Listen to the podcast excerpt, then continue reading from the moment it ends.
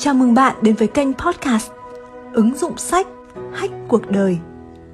Bạn có thể xem thêm các bản video trên kênh YouTube Tóm Tắt Sách cùng Tania. Bạn thân mến, loài người chúng ta đã xuất hiện trên trái đất vào khoảng 200.000 năm trước và trải qua 3 cuộc cách mạng lớn là cách mạng nông nghiệp, cách mạng công nghiệp và gần đây nhất là cách mạng thông tin. Chưa có thời đại nào mà khởi nghiệp lại đơn giản như bây giờ, cũng chưa có thời đại nào dễ thành công như bây giờ. Chỉ bằng ý tưởng và công nghệ, người ta có thể ngay lập tức nắm cả thị trường thế giới trong tay. Nhưng giai đoạn này sẽ chỉ tồn tại 50 năm, nhiều nhất là 100 năm mà thôi. Tập tóm tắt sách hôm nay, chúng ta sẽ đến với những bí quyết lãnh đạo và kinh doanh trong thời đại 4.0, cùng những câu chuyện về tỷ phú Masayoshi Son, người sáng lập SoftBank, người đàn ông quyền lực nhất thung lũng Silicon, đã đầu tư vào những công ty từng tạo ra tiếng vang trên thế giới như Yahoo hay Alibaba. Nội dung video được tóm tắt từ cuốn sách Masayoshi Son, Tỷ phú liều ăn nhiều. Cuốn sách có bản quyền tiếng Việt thuộc thương hiệu Bees Books. Ông Masayoshi Son, hay còn gọi là Chủ tịch Son, đã thành lập SoftBank vào năm 1980 tại Nhật Bản. Ban đầu, khi không có tiền, ông phân phối phần mềm máy tính. Ông cho rằng trở thành một nhà phân phối phần mềm máy tính sẽ thú vị hơn một công ty phát triển phần mềm. Bởi triết lý kinh doanh của ông khi đó là không phát minh được thì mua. Thực tế là sự nghiệp của Chủ tịch Son phát triển và hoàn thiện nhờ vào các thương vụ thâu tóm cơ sở kinh doanh do người khác tạo ra. Ông không cần đầu tư thời gian để tạo dựng những công ty này, mà sẽ dự đoán trước xu hướng phát triển của thế giới, sau đó phát hiện doanh nghiệp trọng tâm của làn sóng mới để đầu tư mua lại. Sở dĩ ông có khả năng dự đoán như thần vì ông trò chuyện với những nhân vật có ảnh hưởng lớn tới tương lai. Họ có khả năng tạo ra tương lai. Vào thập niên 1990, khi thời đại Internet sắp đến gần, ông đã phát hiện được một kho báu, đó là Yahoo, công ty cung cấp dịch vụ tìm kiếm trên Internet, một dịch vụ không thể thiếu khi thời đại Internet nổ ra. Tháng 11 năm 1995, Chủ tịch Son đã đầu tư vào Yahoo, khi đó là một công ty nhỏ với 16 nhân viên, doanh thu 10 triệu yên một tháng và đang lỗ 20 triệu yên. Với sự đầu tư và hỗ trợ của Chủ tịch Son, Yahoo đã làm nên một lịch sử của thế giới khi đã dẫn đầu của cách mạng IT lúc bấy giờ. Nhìn lại quá trình phát triển của SoftBank, người ta thấy cứ khoảng 10 năm SoftBank lại thay đổi ngành nghề kinh doanh, chứ không hề đi theo một lĩnh vực cụ thể nào. Sự thay đổi ngành nghề kinh doanh của SoftBank luôn trùng với những cuộc cải cách thông tin và những bước chuyển mình của thế giới. Năm 2000, khi nhận định trong tương lai Trung Quốc và Ấn Độ sẽ trở thành hai vùng kinh tế lớn nhất thế giới, làm chủ Trung Quốc là làm chủ thế giới, Chủ tịch Son đã đầu tư vào Alibaba, công ty thương mại điện tử hàng đầu tại quốc gia này. Năm 2006, dự đoán được cuộc cách mạng smartphone sẽ xảy ra vào năm 2008.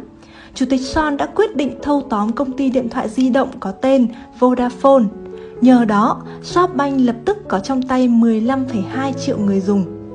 Từ đây, Chủ tịch Son đã đàm phán trực tiếp với Steve Jobs để giành được độc quyền phân phối iPhone tại Nhật Bản. Lý do mà SoftBank gia nhập thị trường điện thoại di động này còn có một tính toán xa hơn, đó là chuẩn bị bước đà cho một kỷ nguyên mới, dự đoán sẽ bắt đầu vào khoảng năm 2045. Đó là kỷ nguyên của IoT, chữ viết tắt của cụm từ Internet of Things, có nghĩa là mọi thứ đều được kết nối Internet. Đây là thời kỳ máy tính vượt qua con người. IQ của trí tuệ nhân tạo sẽ đạt mức 10.000. Trong khi đó, ngay cả những thiên tài thì chỉ số IQ cũng chỉ ở mức trên 100. Khi đó, những robot thông minh siêu trí tuệ sẽ trở thành bạn đồng hành thân thiết của con người. Số lượng robot sẽ vượt qua dân số loài người. Lúc này, nhân loại sẽ có một nhu cầu mới, đó là nhu cầu về những robot có cảm xúc, thay vì chỉ hành động dập khuôn. Và khi một công ty của Pháp sáng tạo ra robot Pepper, robot cảm xúc đầu tiên trên thế giới, thì năm 2012, SoftBank cũng nhanh chóng đầu tư vào công ty này. Hiện nay, trung bình mỗi người chúng ta sở hữu 2 thiết bị kết nối Internet là smartphone và máy tính. Nhưng 30 năm sau, mỗi người sẽ có khoảng 1.000 thiết bị kết nối Internet. 1.000 tỷ con chip sẽ có mặt trên khắp thế giới. Chúng được gắn vào cả những đồ vật bình thường như những chiếc ghế, tủ lạnh, xe cộ. Đó sẽ là thời kỳ mà nếu sữa nhà bạn hết hạn vào ngày mai, tủ lạnh sẽ tự động gửi đi đơn đặt hàng và sữa mới sẽ được chuyển đến cửa nhà vào sáng hôm sau. Nhưng để tạo ra một con chip thì cần dựa vào sơ đồ thiết kế ARM. Và ARM thì đã được SoftBank thâu tóm vào năm 2016. Có thể nói, ở Nhật Bản, Chủ tịch Son là cha đẻ của kiểu kinh doanh thâu tóm các công ty, lôi kéo đối thủ thành đồng minh. Khi đầu tư vào một doanh nghiệp, Chủ tịch Son không chỉ rót tiền vào mà còn đầu tư cả công sức và tâm huyết vào việc điều hành và phát triển công ty đó. Điều này từng tạo ra hiệu quả tích cực ở Yahoo và Alibaba, nhưng với Vodafone thì không hẳn là như vậy. Với Vodafone, Chủ tịch Son đã ra chỉ thị đến cả những việc chi tiết nhất. Điều này làm phật lòng các vị lãnh đạo lâu năm của Vodafone vốn đã quen với phong cách làm việc kiểu Anh. Hơn nữa, các vị này còn ôm theo niềm kiêu hãnh của 20 năm kinh nghiệm làm việc. Vì vậy mà họ đã lần lượt từ chức. Vodafone sau đó cũng mất đi 1/3 khách hàng. Nhưng với tinh thần không chịu ngồi im chờ chết, Chủ tịch Son đã dồn sự tập trung vào việc đảo ngược tình hình. Chưa biết gì về ngành kinh doanh điện thoại thì ông sẽ học nhanh nhất có thể. Ông học hỏi từ nhiều chuyên gia với thái độ khiêm tốn. Ông cũng thường xuyên lắng nghe các vấn đề từ các trưởng phòng của Vodafone. Sự tập trung là vũ khí giúp ông vượt qua mọi khó khăn và thử thách. Trong những cuộc họp căng thẳng, khi bế tắc, ông thường dừng lại và vào nhà vệ sinh. Dường như nhà vệ sinh là nơi giúp cho sự tập trung của ông đạt đến mức cao nhất. Khi trở lại phòng họp, ông thường mang theo một ý tưởng, một sáng kiến mới hiệu quả hơn. Chủ tịch Son chủ yếu học qua cách nghe thay vì học qua cách đọc. Ông cũng tư duy nghiêng về não phải nhiều hơn là não trái. Trực giác của ông rất nhạy bén. Các quyết định đầu tư của ông đều dựa theo trực giác. Những khảo sát và phân tích khoa học chỉ là những bước đi sau để đánh giá sự đúng hướng của trực giác mà thôi. Tôn chỉ của Chủ tịch Son là chỉ đầu tư khi đã nắm chắc 70% thành công, tức là chỉ cho phép rủi ro trong 30%. Nhưng nếu quá chắc chắn, chờ đến khi nắm được 90% thì gần như đã là quá muộn, đặc biệt là trong lĩnh vực IT. Khi mua lại các doanh nghiệp, ông sử dụng khoản tiền vay được nhờ thế chấp chính tài sản doanh nghiệp đó. Ví dụ, trong thương vụ mua lại 97,7% cổ phần của Vodafone, SoftBank đã lập ra công ty con là SoftBank Mobile. Để vay tiền từ ngân hàng thì SoftBank Mobile đã thế chấp bằng chính tài sản của Vodafone. Trên danh nghĩa, công ty thực hiện việc mua lại là SoftBank Mobile, không phải là SoftBank.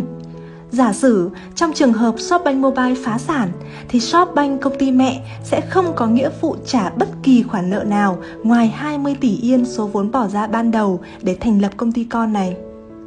Một điểm thú vị nữa trong các chiến lược đầu tư của Chủ tịch Son là ông không thế chấp bất động sản mà sử dụng chứng khoán có giá để làm vật thế chấp.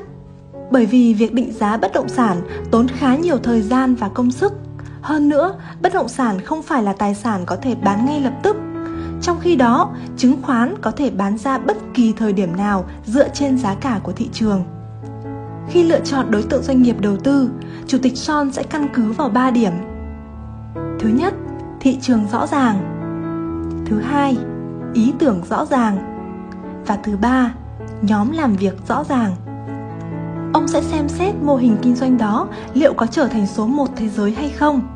Doanh nghiệp đó có khả năng lập tức vươn ra thế giới nếu có sự liên kết của SoftBank hay không.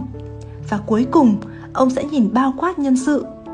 CEO có phải là nhân vật xuất chúng hay không? Và những trợ thủ của anh ta có phải là những người xuất sắc? Về vấn đề này, Chủ tịch Son rất có mắt nhìn người.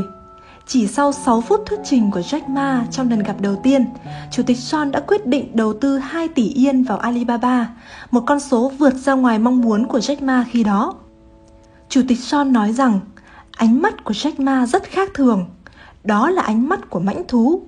Và khi lật lại tiểu sử của Jack Ma thì một điểm đáng lưu ý là Jack Ma từng là một thủ lĩnh có 200.000 người ủng hộ khi ông còn là sinh viên.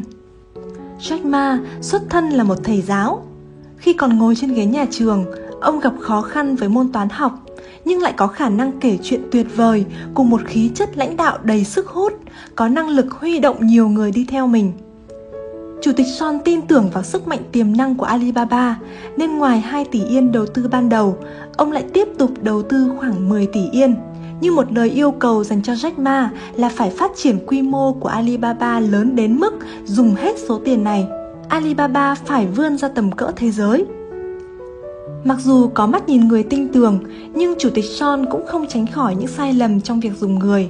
Đó là trường hợp của Nikesh Arora. Arora là một kỹ sư người Ấn Độ. Sau khi tốt nghiệp ngành kỹ thuật điện tại quê nhà, Arora sang Mỹ làm việc trong một công ty quản lý đầu tư. Sau đó, ông trở thành giám đốc marketing của công ty T-Mobile, công ty điện thoại di động lớn thứ tư tại Mỹ. Tiếp theo, Arora chuyển sang làm việc cho Google và leo lên vị trí giám đốc kinh doanh. Chủ tịch Son có tham vọng xây dựng SoftBank phát triển đến 300 năm. Vì vậy mà ông đã lập ra Học viện SoftBank vào năm 2010 nhằm đào tạo và tìm ra người thừa kế SoftBank. Tuy nhiên, sau một quá trình tìm kiếm chưa có hy vọng, Chủ tịch Son đã gặp Arora và lập tức bị thu hút bởi tài năng của vị giám đốc kinh doanh gốc Ấn Độ này. Chủ tịch Son đặt rất nhiều kỳ vọng vào Arora. Năm 2014, Chủ tịch Son đã mời được Arora về làm phó chủ tịch SoftBank với mức lương 16,5 tỷ Yên. Hành động này của Chủ tịch Son thể hiện tham vọng vươn ra thế giới một cách mạnh mẽ. Vì SoftBank vốn là một công ty Nhật Bản, nhưng giờ đây SoftBank sẽ chào đón những nhân tài trên khắp thế giới đến và cống hiến. Nếu như trước giờ SoftBank vẫn lấy Nhật Bản làm trục xoay để đầu tư ra nước ngoài, thì giờ đây SoftBank sẽ lấy nước ngoài làm trọng tâm. Mặt khác, một vị giám đốc kinh doanh từng làm nên chuyện ở Google thì sẽ có khả năng cao trong việc đưa SoftBank trở thành công ty top 3 thế giới. Đặc biệt, Arora là người Ấn Độ, nơi được dự đoán sẽ là một trong 2 khu vực kinh tế lớn nhất thế giới trong khoảng 35 năm nữa. Chính là thị trường mà Chủ tịch Son đang muốn tiến vào. Tuy nhiên, sự xuất hiện của Arora đã tạo ra những phản ứng tiêu cực trong nội bộ SoftBank. Đầu tiên là việc các vị lãnh đạo lâu năm cảm thấy mình bị ghẻ lạnh do những cấp dưới mà Arora tin tưởng lần lượt được đưa vào SoftBank với mức lương cao nằm ngoài quy định của tập đoàn.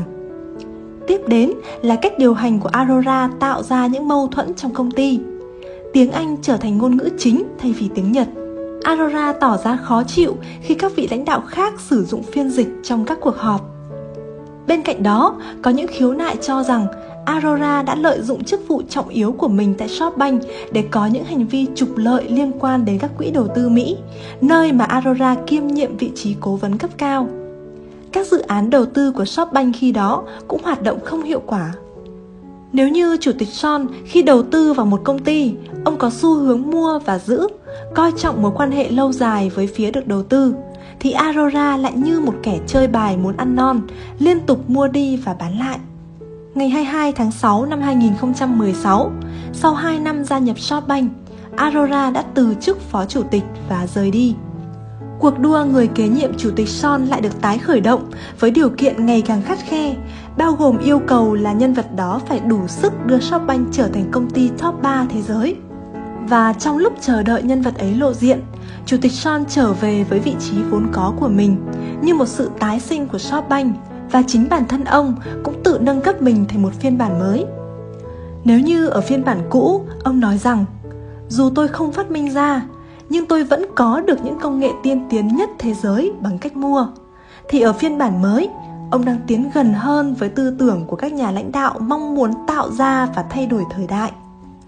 Chủ tịch Son ngưỡng mộ Steve Jobs, bởi vì Steve Jobs đã 3 lần thay đổi phong cách sống của mọi người.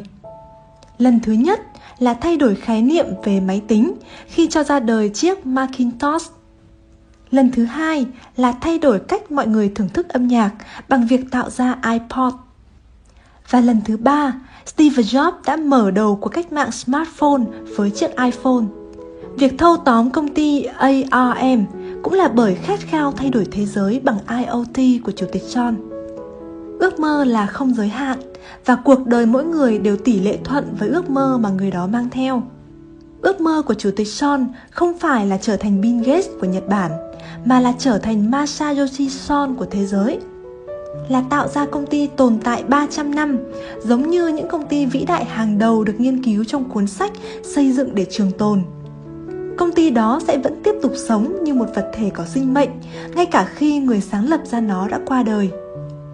Để làm được điều đó, bên cạnh tư tưởng cốt lõi là thực hiện việc cải cách thông tin để mang lại hạnh phúc cho mọi người, thì SoftBank cần liên tục có những mục tiêu tham vọng đầy thách thức để chinh phục.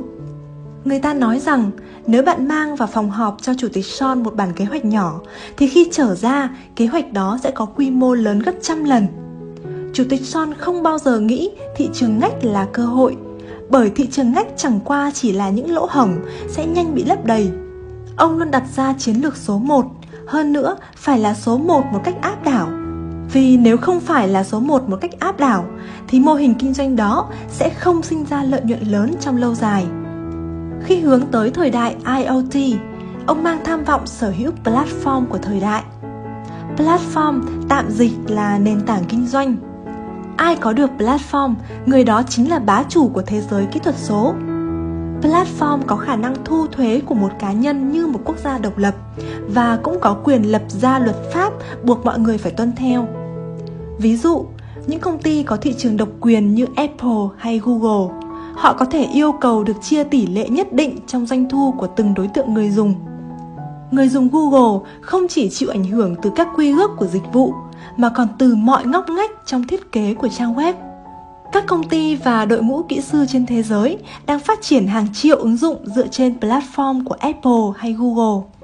Tương tự, khi cuộc cách mạng IoT nổ ra, các công ty phần mềm như Apple, Samsung sẽ buộc phải sử dụng ý tưởng thiết kế của ARM, và ARM thì đã được SoftBank thâu tóm. Chủ tịch Son thích nghiên cứu lịch sử La Mã cổ đại và vận dụng binh pháp Tôn Tử.